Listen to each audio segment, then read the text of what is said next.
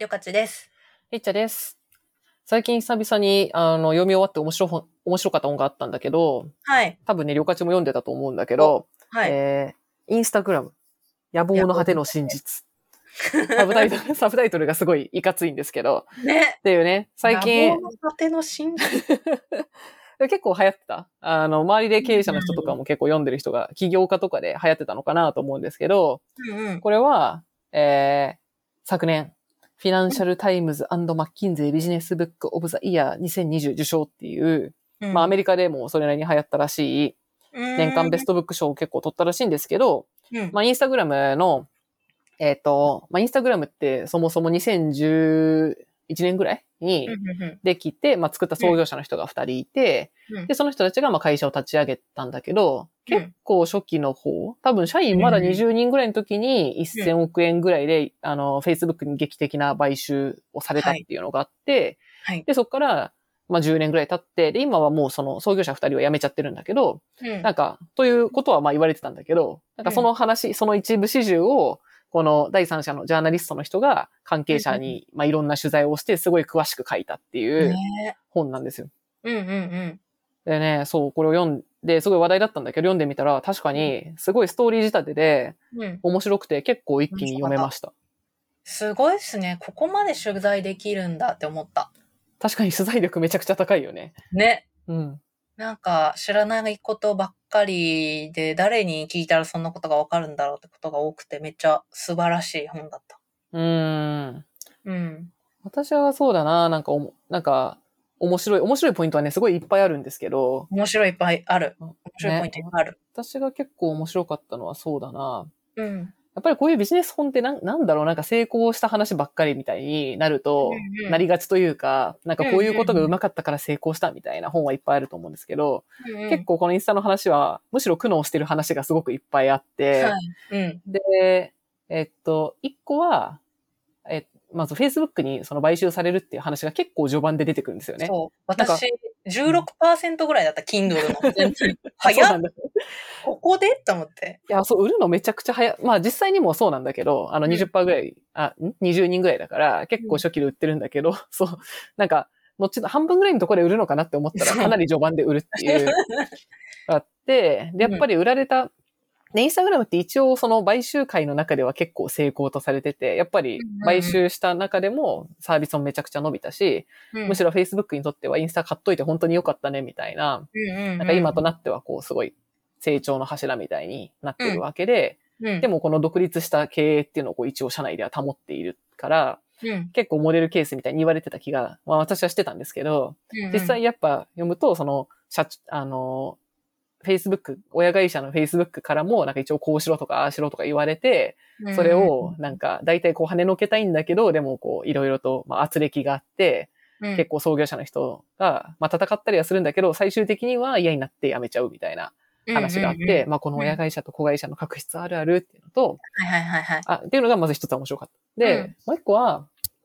なんか、私たちも結構このポッドキャストで話したけど、うん。プラットフォームビジネスというか、ソーシャルメディアやっぱりこう負の側面とかもすごいあるし、はいはいはいはい。ソーシャルメディアフラウドみたいにこうなってる中で、うん。結構インスタグラムの思想って違うんだなっていうのが面白くって、そうっすね。なんか Facebook とかは、こうこの中ね、ザッカーバーグめちゃくちゃ嫌なやつに書かれてるんですけど、どこでも嫌なやつで書かれてるザッカーバーグって本当に嫌われてんのかな？なんか、日本のさ、メディアで見る感じよりもさ、うん。なんかこの本に出てくるの見てると、アメリカでの嫌われ具合って半端ないのかなって思うんだけど。ね。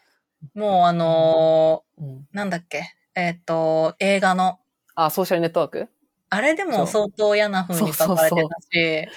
とんでもないやつやなと思って。何なんだろうね。イメージになってるけど。そう、なんかこの本の中だと、あの、うんとにかくザザッカーバーグとか Facebook の文化っていうのは数字をひたすら追いまとめて、うなんかユーザー、ーにとってのそのいいこととか、人生にとっていいこととか、人間をあんまり見てないみたいな、まあ扱いなんですよね。うん。で、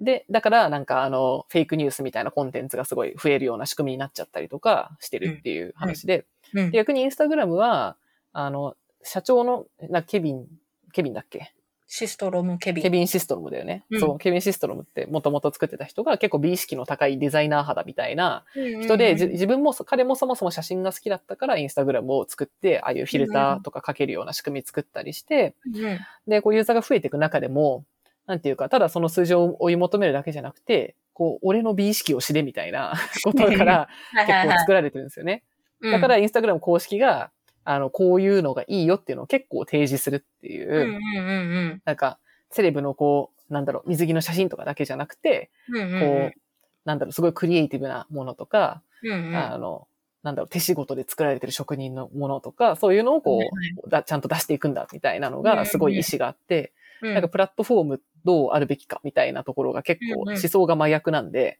その割れ方がすごい、あの、面白いっていうか、やっぱり今、プラットフォームやってるサービスってどこもそういう悩みに悩まされてるから、うんうんうん、ああ、なんか、なんだろう。まあ、私がメルカリ行った時とかも結構そういう考えたことあったし、うんうんなんかそうだよな、みたいな気持ちになってすごい面白かったです。いやー、うんなんか、うん。なんだろう、本当にね、いろんなトピックがなんうかん。あって、うんうん。多分、そういうプラットフォームビジネスにまつわる何かを知りたいと思った時に、うん。ちょっとずつそれを知れる素晴らしい本だと思いました。なんか、うんうんそのシリコンバレーっていうのが小さい、こう、コミュニティで、うんその中で、こう、知り合いになりながら、インターンしながら、誰もがこう、企業を目指してるみたいな空気感もそうだし、うんうん機能開発の話もしてるし、それをグロースさせるマーケの話もしてるし、そういうプラットフォームとはどうあるべきかの話もしてるし、で、最近話題のそういうフェイクニュースっていうか、そのアルゴリズムの話うん。と、あとはデータプライバシーの話うんうん。こう、なんか綺麗に舐めてて、うん。なんか今のプラットフォームビジネスをす知る上で、こう、うん教養が全部入ってるって感じがした。ああ、確かに今アメリカでなんであんなにこう Facebook が叩かれてるかとか、こう独禁法、独占禁止法で各プラットフォーマーがすごいこう、お怒られてるというか、窮地に立たされてる話とかうんはすごくこう、一回読むとなんかニュースの今終えそうだよね。そう。うんで、なんかその、多分これから起業する人も、うんうん。プラットフォームが大きくなったらどうなるのか？うんうん。あの、人々をインセンティブによって行動を変えてしまうとか、うんうん。なんか、そういうの、それこそフェイクニュースとか、そういう話がわかるのはちょっと面白いかかなというか、まあ私は結構もともと大きいプラットフォームにいたからなのか思いましたね。確かに LINE、が入り始めたのとさ、フェイス、じゃないや、インスタグラムが流行り始めた、なんかタイムラインとしても結構近いよね。LINE もそうです2011でしょ、できたの。はいはいはい。インスタもその。辺じゃない？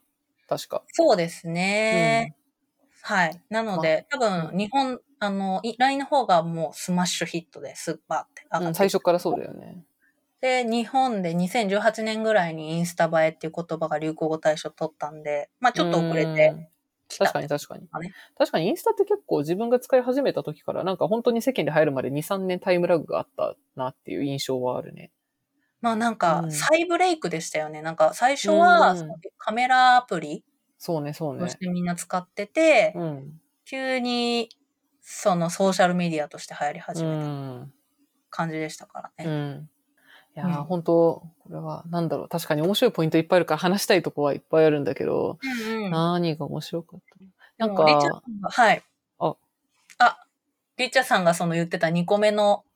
なんか、Facebook vs じゃないですけど、Instagram の考え方は、うんうん。なんかすごい、本当にみんながサービス作るときに思うこと。で、なん。か Facebook は成長のためにああいう風にやってるけど、なん。か上場したらしょうがないことっていう気もしてるん。ですよね。やっぱやっぱずっとサービスを大きく続けなければならないうん。っていうジレンマは絶対みんなあるし、その中でなんか、なんかユーザーにとってもっとつながりやすくしようって、ある意味ユーザーファーストでもあって、うん。うん。逆にシストロムがやってることって、うん。押し付けうんうんじゃないですか。ビジョナリーだけど。うん。うんうん。とか、その結構どっちが正しいのかとか。ああ、なるほど。確かにシス、私は結構シストロム派だったけど、うんうん。なんか、シストロム派ってインスタグラム派ね。なんか、うんあ、でもその今の押し付けっていうのは確かにそうだね。なんか、俺の美意識はこれみたいなのが、そう、うん。強い、強すぎて、なんだろう、途中の話はでもやっぱうまくいってない時は言ってなくて、今のインスタのストーリー、ストーリーってまあスナップチャットからパクってできてるんですけど、それをやろうっていう時の話とかは、多分結構長い間社内からはこういう機能を絶対に作るべきだ、ユーザーも求めてるみたいなのをすごい言ってたんだけど、そのシストロムが、いや、そんなダセい機能は絶対に作らないみたいなのをずーっと頑固で、頑固で頑固で、でも、で結構長い間頑固で、で、どっかでなんかこう気づくポイントがあって、やっぱりやってもいいかもってなって、やり始めたらめっちゃ当たるっていう話があるんですよね。なんかそことかって、そういうこう美学系の人は、だから、いや、そこで受け入れたのがめちゃくちゃ偉い、偉いっていうか、よ、よかったなって思って。よかった。うん。いや、でもね、なんかああいう美学があったからこそ未だにこうインスタグラムってうん。うん。ごちゃごちゃしす、し、しきってないっていうのはあると思うんで、まあ、良かったところは絶対あるんですけど、うんね、あれがじゃあ全部全てなのかって言われるとうんわかんない。そうね。シストロムのうんインスタグラム私調べたんですけど、うんうん。ほんとね、古き良き時代のインスタグラムがね、うん。詰まってんですよ。え、なんか、すごいいい写真に溢れてんだよな。うんうん。なんか昔のインスタグラムこうだったな、みたいな写真ばっかり。784万フォロワそう。ケビンですからね。本当だ。アットケビン。アカウント名。こういすごい自転車、自転車本当に乗ってるね。自転車にはまってるって話あったけど。そうそうそう。しかもこの写真めっちゃインスタグラムっぽくないですか？ぽいぽい。彼の、まあまあ作った人の、あ、こういう世界を作りたかったんだねっていうのが見れますね。そうそうそう。もうね、インスタグラムってこうだったわっていう写真めっちゃあるんですよ。わかる本当だ。え、てかね複数枚の投稿ほとんどしてないじゃん。まあね、そこもそう今っぽいやつてかいあれじゃない？インスタライブもさ、インスタ動画も一個も上げてないよ。そうなんですうわストーリーも上げてないし。そういう美学なのかしら。やっぱりね、彼は彼です。すごい美美学があったんだな。へえ。いや、でもこれを読み、なんかこれ読んでてうん、確かに私、あの、イエルプのコミュニティマネージャーっていうのをやってたのが2010、えっと、2014、15かな、まあ、はい。2年間ぐらいそういう仕事を私はしてたんですけど、うんうん。その時に、あの、外資系の同じようなネットサービスの会社のコミュニティマネージャーっていう人と知り合う機会がちょこちょこあって、うん。で、日本でインスタグラムのコミュニティマネージャーやってた方も、あの、そのその時知り合ったんですね。エリさんって言うんだけど、うん。で、その時はまだそのインスタ映えの一番早いののちょっと前ぐらいだったんだけど、で、で、あの、日本の Facebook のオフィスも遊びに行かせてもらって、そこにインスタグラムのオフィスが一角だけあって、それもね、行かせてもらったことがあるのよ。うん。で、当時は、その、彼女が本当にインスタの社員って日本にその一人だけで、うん。で、確かアジアも一緒に見てたと思うんだけど、うん。あのーで、ここの本に本当に出てくるような、その初期ってユーザーを増やすのに、すごいこう、スケールしない、本当に、スケールしないことをやっていて、あうんのフォトウォークっていうカメラマン、あの、写真好きな人たちを集めて、うん。写真を撮りながら散歩するみたいなイベントをやったりとか、あの、なんだっけな、インスタミートっていう、そのインスタやってて有名な人たちが集まるミートアップとかを、そ、の彼女がまあ企画をして、本当に少人数だけど、なんか日本で初めて開催された、そのインスタミートとか、うん。フォトウォークとかやってんのをね、結構見てたんだよね、当時。へえ、すごい。で、で、その本当に、当時は、その有名な写真家とかじゃなくて、学生とかだけど、インスタ映えする写真を撮った人が、ちょっとずつこう有名になり始めてる時で、うん。でそういう人教えてもらってフォローしたりしたら、なんかどんどんビッグになって海外のイベントとかに招待されてって、すごいみたいな、もう本当にリアルタイムでそういうのやってんの知ってたし、うん。なんか、あの、オフィスにインスタ映えのスポットがみたいなのも、あ、日本でもこういうのやってたなとかあって、なんかまさにここに書いてある途中をこう見てたことがあるから、すごい面白かった。いやで、で、その人はもう辞めちゃったんだよね。その女の人も、えっと、何年か前にもうインスタグラムのそのコミュニティマネージャーを外れて、ー、なんか多分その時にそのコミュニティチームにもう注力あんましなくなったみたいなこと言ってて、それが多分この Facebook との 確執があった後で、ねやっぱりもっとグロースの方に振った時だったのかなとかを勝手に。に、あの、真実は知らないんですけど、ちょっと思いを馳せました。ね多分その、今20代後半から30代前半の皆さんは、うんまさにそれを見てきた世代だと思うから、超面白いなと思う。あ、これちょっと、こっち見えるかな？あの、あこれ Facebook の日本のオフィスの中にうん茶室みたいなのがあって、そこがインスタグラム風になってて、ここもその、だから世界中のインスタ有名ユーザーが、こう、オフィスに遊びに来たら、ここで写真を撮ってみんなアップしていくっていうとこだよって言われて、写真撮ったんだけどそう。いや、こういうのだよ、みたいな。映え。茶室だった。うん、ね。なんかやっぱりソーシャルメディアだから、なんか、うんそういう、なんか、誰かに使ってもらうってこともすごい凝ってやってたんだなと思って、多分その、こういうその、スタートアップ、シリコンバレーのスタートアップの成長本って、基本的にはそのシリコンバレーが好きなテック業界の人うんうん。だけ読めばいいかなとも思うんですけど、今回はなんかそういうマブマーケとかブランドマーケとか、インフルエンサーマーケとか、確かにねる人も読んでもも面白いんじゃないかと思いました。あ確かにこれ面白いって思ったポイントそれかもな。なんか他の本は結構起業家向けが多いと思ってて、起業家とかもしくは経営層の人向け、はいはいはいなんだろう、ハードシングスとか、ゼロトゥーワンとか、いっぱいそういう有名な本はうんあるけど、なんか読んで、まあ、ストーリーとしては面白いけど、別に参考になるとかあんまないみたいな感じね。だな気がするけど、結構これは普通に一インスタユーザーとして読んでも面白いから、うん。結構おすすめできるかも。ね。なんか、あ、うん現地の人に、やっぱりなんかその、なんだろう、Facebook みたいに、その、その国の有名な人に当たるんじゃなくて、やっぱりそういうセレブ界隈に仲の良い人たちという、うんなんか特権階層がいるんやなとか、なんか、いや、すごい絶妙だよね。やっぱ、うん。最初からさ、な、なんだろう、コミュニティをうまく保ちながらスケールしていくっていうのが、やっぱ最初はその、さっき言ったようなフォトウォークとか、その、うん。本当にインスタの中での、ちょっとした有名人みたいな人をちゃんとこううん。押し上げてって、今でいうこう、クリエイターサクセスみたいなことをやってって、どんどんインスタから有名人っていうのがいっぱい生まれていくんだけど、うん。でもその一方でちゃんとハリウッドセレブみたいな人とか、うんうん。あの、ローマ教皇に使ってもらう話とかめちゃくちゃ面白かったんだけど、なんかそれやるんだけど、でもそれもなんかこう金でいっぱい買ったみたいな感じじゃなくて、なんか、その、ケビン・シストロムが世界中に行ってとか、アカデミー賞の授賞式とかに行って、そしたら一人インスタファンみたいな人がまず最初仲良くなって、うん。そのセレブのインスタファンみたいな人と仲良くなって、そしたらその人がいっぱい友達を開く、なんか呼んだホームパーティーみたいなのをしてるとことかに呼んでもらって、うん。そしたらみんなインスタ使ってるから、これってどうすんのとか、サムが来て困ってるんだけどとか、なんかいろんなことを言われて、それを叶えつつこう仲良くなっていってみたいな、ね。広げ方がちゃんとなんだろう、草の根っぽいというか、ちゃんとコミュニティっぽく広げてってる。そこがすごい面白い。ねうん。マイリー・サイラスの悩みを聞いて、一緒に聞いて解決策を考えてあったりとかね。なんだっけ、マイリー・サイラスの話、面白かった。えっ、と、なんだっけな？なん、なんか、攻撃的なうん LGBT とかそういう系だったかな？それをうんうんうんなんかコメントで攻撃されて、違う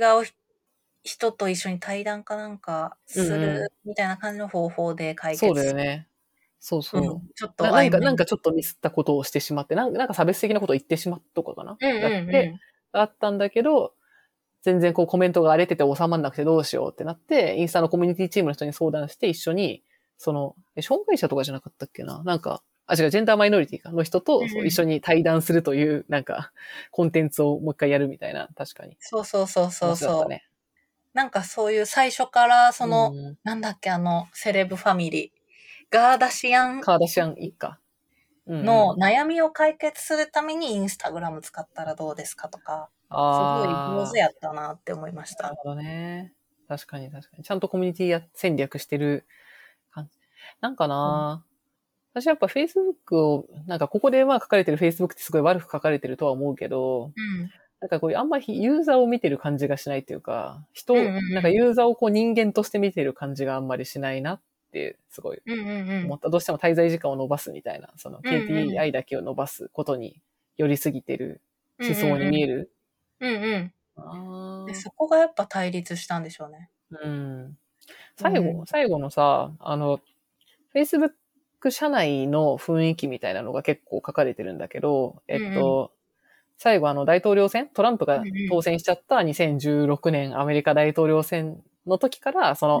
結局その大大統領選にトランプ勢がこう、えっと、勝ったのには、多分すごくその Facebook の広告とか、Facebook の仕様が使われていて、そういうニュースばっかり目にする人がいっぱいいて、で、っていうのがまあ後々になって分かって今問題になったわけだけど、はい、なんかそこの過程がすごい映画見てるみたいで、結構ハラハラしする展開だった。で、改めてそう、あの、ケンブリッジアナリティカ問題とか、うんうん。まあニュースとしてはもちろん覚えてるんだけど、これ読んでいくと、なんかその、その時の Facebook 社員ってこう、社員だったらどういう気持ちなんだろうってことをすごい考えて、はいはい、はい。なんか自分たちがさ、やってるサービスが、最初はそんなこと思ってなかったけど、うん、なんか Facebook のセーラーとか指摘されて、で、最初は社長、あの、ザッカーバーグとかシェリルとかが何人かが、パッて数字見て、でも、いや、私たちはそんな風に使われたっていうこう証拠はないみたいなことを、うんうんうん、まずはそのトップでこう、報道陣とかにコメントするんだよね。うんうんうん、でもその後になんか詳細にいろんなことを調べていったら、うん、なんか実は、あの、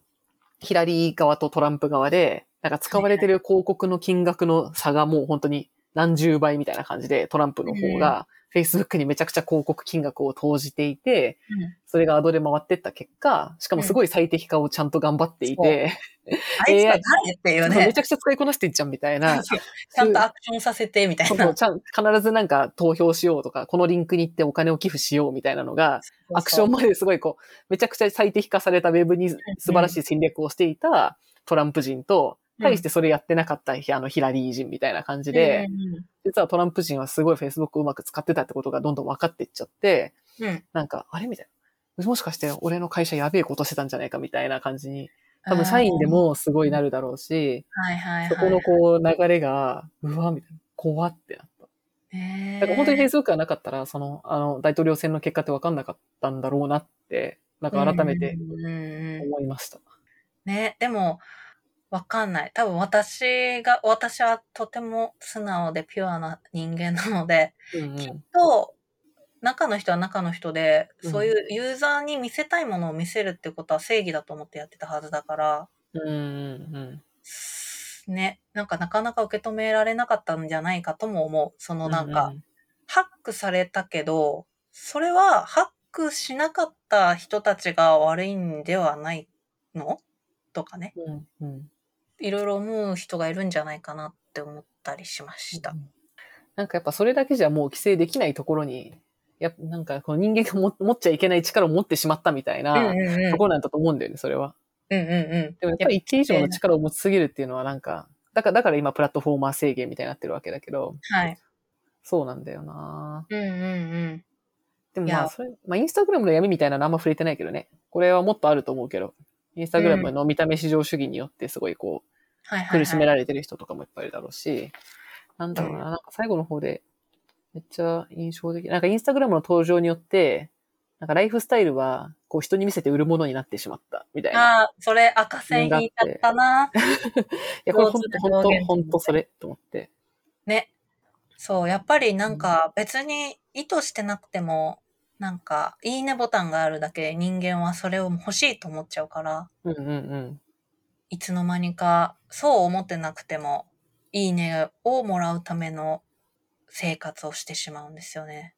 いや、これこれもね、そういう功罪だなって思うというか、多分こう、ケビンはそういうものでしょみたいな。もう、うんうん、素敵な生活を送ることがいいと確実に思ってるはずなんだけど、うんうん、やっぱりそれがこうプレッシャーを与えてしまうとか、うん、ね、なんか若い子がこう、なんだろう、そういう見た目ばかりをすごい気にしてしまうとか、うんうん、あの、どっかにあったけど、なんか整形とかにすごい繋がってっちゃうとか、そう、そういう講座もいっぱいね、あるわけですよ。なんか、あとはなんか、長によってやっぱサービスっていろいろある。なんか、その性格が反映されてんだなってとこも面白かった。なんか、スナップチャットはやっぱりああいう、なんていうか失礼で、あ、この言いたいやつが作ったんやし、インスタグラムはシストローみたいな美意識強いやつが作ったんやなっていうなんか性格がやっぱ現れてるな、ね、面白いなって思いました。確かに。こんだけいろいろ真似し合ってんのに、うんうんうん、コアは結局、やっぱ性格を表してるなと。それ、そうだね。めっちゃ面白い。そう、スナップチャットのエヴァン・スピーゲルっていう社長がちょっと出てくるんだけども、本当に若くて成功して傲慢でちょっとなんか、あの、なんだ、性格がやべえやつみたいな感じで。スナップチャットみたいなやつですよね。ね。いや、でも、Facebook は、ゾンビみたいにこのままインスタグラムに乗っかって生き延びるのが正しいのかとか、そういうこともいろいろ考えちゃいました。毎回私たちがさ言ってるあの保存ボタンはさ、やっぱケビンが離れてからできたわけだよね。うんうん、うん、あれは結構 Facebook 思想なのかなと思ったんだけど、どうなんでしょう？なるほど。なんかもう、ね。でも私結構 IGTV うんうん。の時点で、なんかちょっと Facebook っぽい思想になっちゃったんじゃないかなって思っちゃいました。あれはもうシストロムが作った機能だけど、うんうんうん。洗脳されちゃったんじゃねって思っちゃいました。テレビ？縦型テレビ？動画？うん。だってテレビなんかなんでつけんのっていう気がして。確かにストーリー、なんか、結局多機能に結構今はなってきてるよね。うん。うん。なんかどんどん機能が生まれてますね、最近は。うーん。うんはい。そんなところですか？はい、もう盛りだくさんな本でしたはね。い。面白いってめちゃくちゃいっぱい言った気がするんですけど。はいちょっと、はい。これは、結構ね、高いんだけどね。2500円ぐらいするんだけど。翻訳もはね、高いらしいです。版権とかで。なるほど、うんそういうことか。はい。おすすめなんで、ぜひよかったら読んでみてください。はい。ぜひ感想も聞かせてください。やいやいラジオではお便りを募集しています。概要欄に Google フォームを貼っているので、そちらから質問をお送りください。その他、感想、えーコメントも、ハッシュタグ、やいやラジオをつけて、ツイッターでツイートしていただけると、えー私たちが見に行くので、ぜひお待ちしています。